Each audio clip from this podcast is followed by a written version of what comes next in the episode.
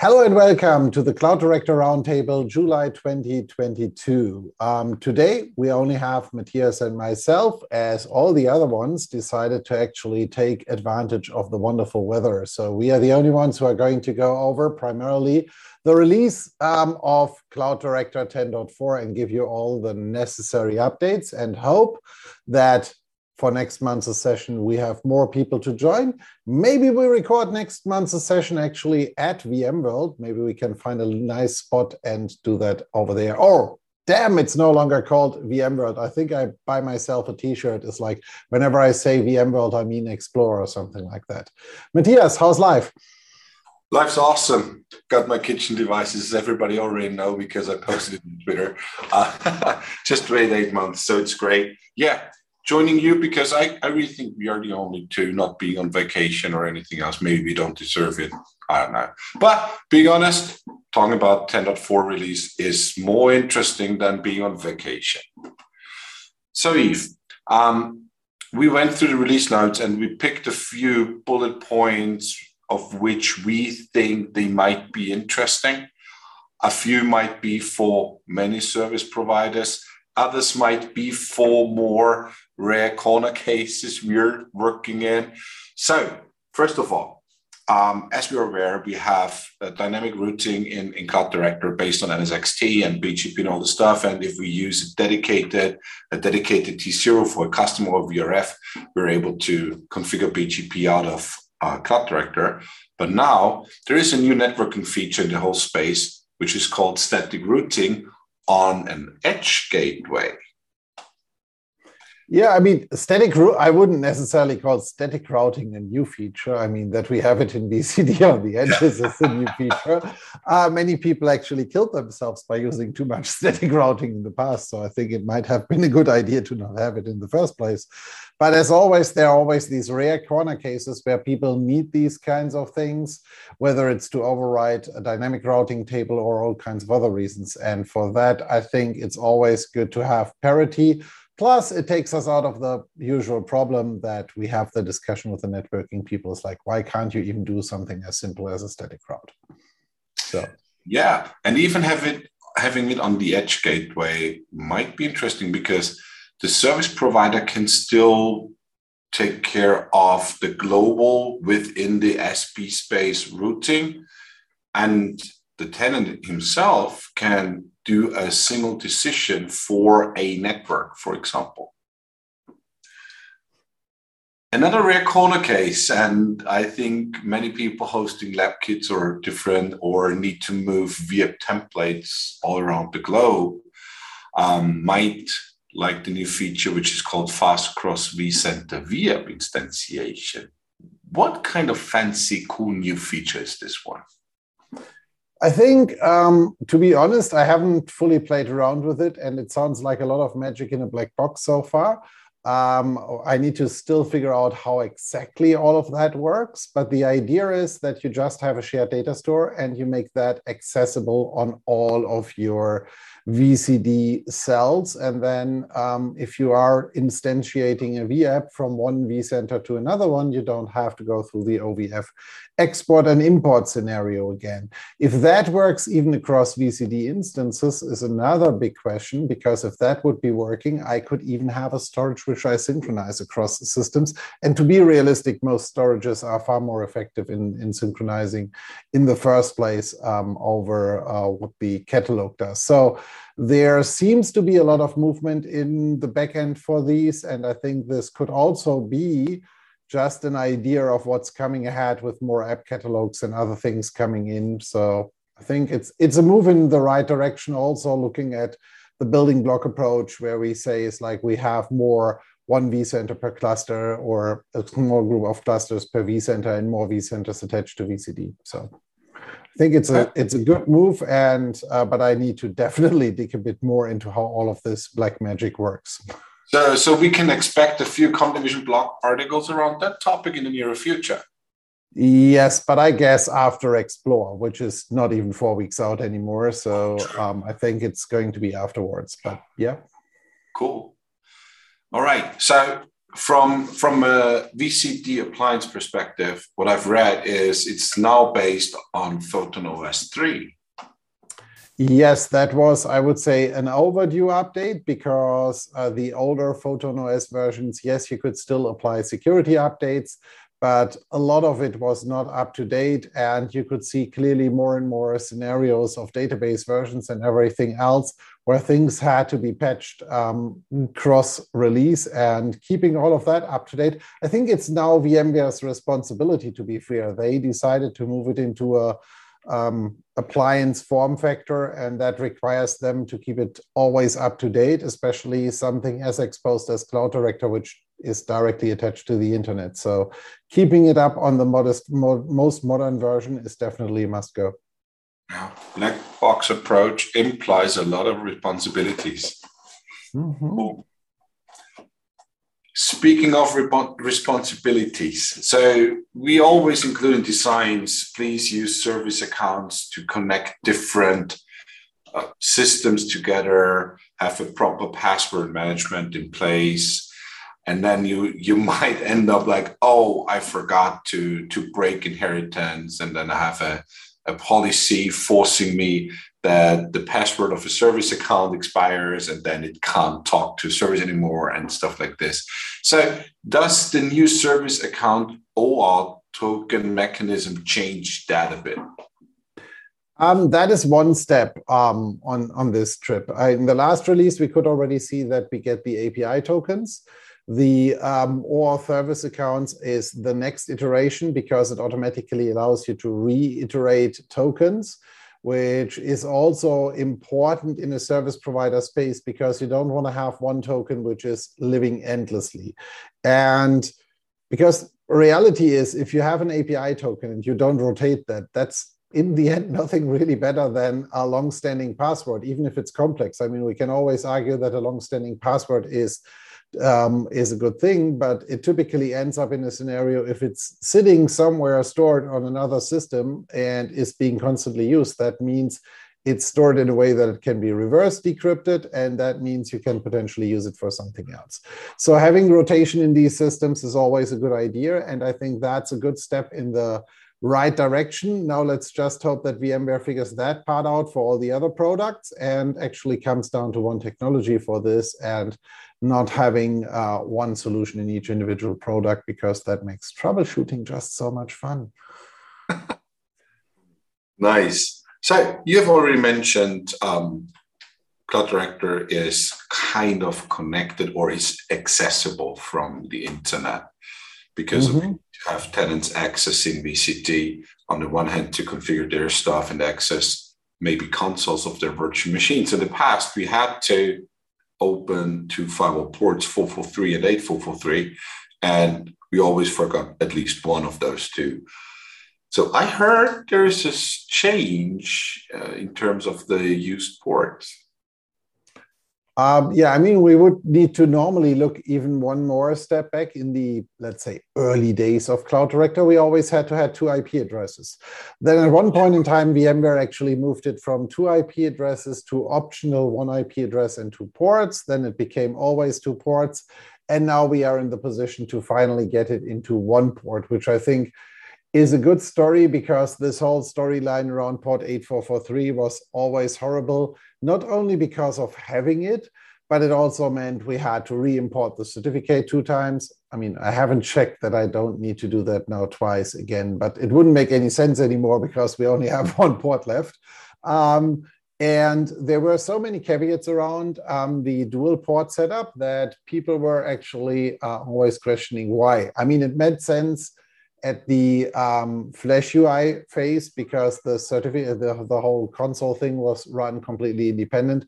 But nowadays, it just doesn't make any sense anymore. So it's just the logical consequence to move it all into one application and one, one portfolio. Speaking of certificates, um, backing up a Cloud Director appliance was always a big fun, especially if you want to restore it in terms of certificates. Yeah, that was always the point where you had to remind people like, do you know where a certificate is? And this is something which I started to add even to our uh, checklist a while ago for uh, upgrade projects because uh, in the last, let's say, one or two years, we at least once, not twice, came into the situation that we had to roll back roll, an up, uh, back up. And in that specific case, you have the wonderful experience that then the certificate is no longer there. And just staving the key store by itself doesn't work, by the way. Um, so I had enough people trying to explain me, it's like, why didn't you store the key store? It's like, this is not how this works. Um, so um, that's fixed now. So since 10.4, the export and backup can actually um, store that as well. On the other side, um, this can now actually, the appliance can also store the Postgres and appliance UI certificate. So what you have on the VAMI, um, I find that a bit shocking because that for me at the moment uh, sounds like this is a separate step and only available via the management UI. So I hope that that's just going to be an interim solution and we get all of that into the full blown backup in the next release because it doesn't make sense to pull off two backups um, at the same point in time. But yeah one step in the right direction and the next step will follow. Exactly. So the last interesting feature I would like to know today is IOPS limits. So uh, in many infrastructures, non non vSAN based infrastructures, to be more precisely from a VCD perspective, uh, you haven't had the chance to limit IOPS for a disk, a virtual machine from a tenant perspective or for an object. So that was a bit of a, so you always need to build a workaround to limit or have not one customer affecting many other customers by just consuming all the IOPS a storage system provides. So what I've heard is VCD in 10.4 enables to limit IOPS on a per object base by not having a vSAN based storage policy. Yeah, let's call it that way. That feature has been there already since 10.1 or 10.2. It evolved step by step. So when you look at um, vCenter, you have storage IO controls in vCenter normally, but those are very hard bound down to a VMDK or a complete data store or something else. So what VMware did um, with the initial introduction of the feature was to build something similar to what we have as a resource pool, just for storage pools. So you can define a storage amount per gigabyte or per, per, um, uh, per VMDK or per customer. And then in the back end, Cloud Director would actually do all the magical mathematical calculations and rebuild that down to individual pools within Storage IO control and makes that work. So you can define as a service provider exactly what most service providers look for that I can say, let's say I give customers 100 IOPS per gigabyte or whatever number you want to say. And um, then you can also specify how big an IOP is and stuff like that. That, however, most of that was only controllable via um, either the um, API or very limited in the UI. And a lot of that was also only controllable by the service provider. So what they changed in 10.4 now is giving even also down to the customer the opportunity that in theory, as a service provider, I can give my customer a total of, let's say, 100,000 IOPS, and now the customer can assign that to individual disks and objects, which gives the customer a lot more flexibility. On the other side, this also means for the service provider, it gets even harder to plan because no storage, no good anything is, has endless IOPS in the end. So um, it still requires that you have necessary capacity. So what we always suggest, if you use any of these features, take a close look with tools like VROps or other things on what's really available, what I, do you have to consume, and how much spare capacity do you have, because doesn't doesn't help you any other way.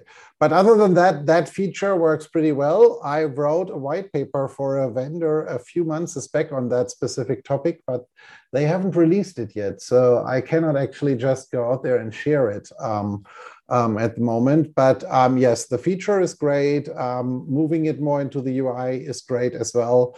And it actually becomes now better than what VMware has in vSAN. So it will be interesting to see how vSAN keeps up with it. Cool. Thanks. So, folks, these are the topics we thought about taking care or talk about in that uh, pretty short session. And speaking about UI and API, Yves, mm-hmm. that reminds me of something.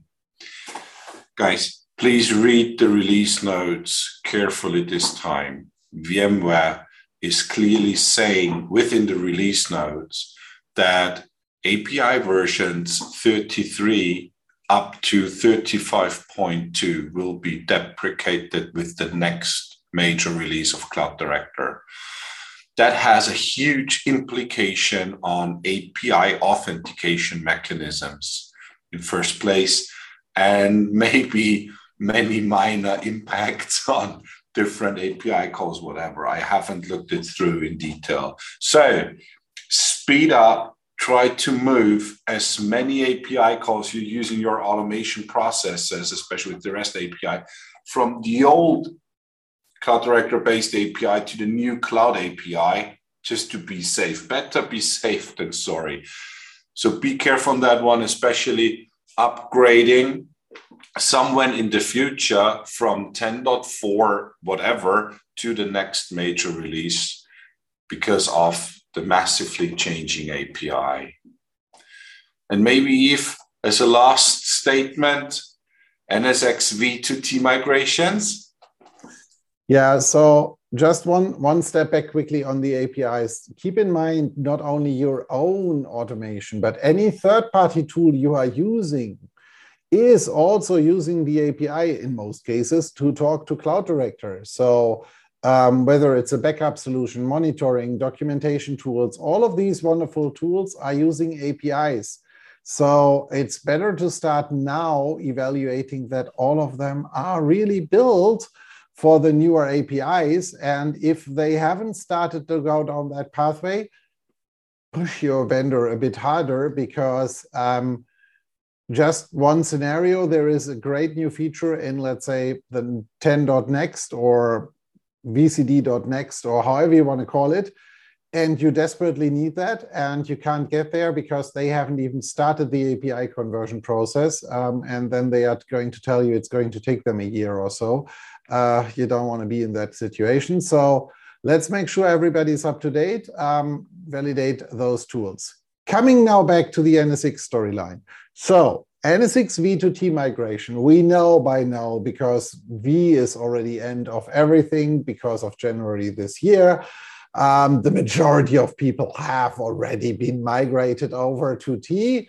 Um, we only get the exceptions actually knocking at our door and asking for help. Um, that call, which I was just on um, uh, this afternoon, was I think just a time bomb scenario. It was just 15, I think, availability zones or no, 15 regions which need to be still migrated, um, and they even don't yet have the hardware for it. So that's going to be even more interesting. So NSX V2T um, the migration tool is only supported, at least as it currently states in the release notes, up until January next year. So if you run into any issues during your migration, or if you need desperately any additional features for your migration to be successful, if you want to VMware con convince VMware to add anything to that tool, your last chance is potentially within the next few weeks. After that, we are done. We already have end of July. So get everything correctly. going. What did they write? January 23? January 2023. Yeah, that's another so six. So that months. means does not mean that the tool doesn't work afterwards, or at least that's what I would hope that the tool will still continue to work afterwards. But there is no support. The no support is really not necessarily what worries me, but over the last two years, we have seen enough cases where service providers had very special cases, and VMware was generous enough to customize the migration tool for any of the, or not for any, but for many of these cases.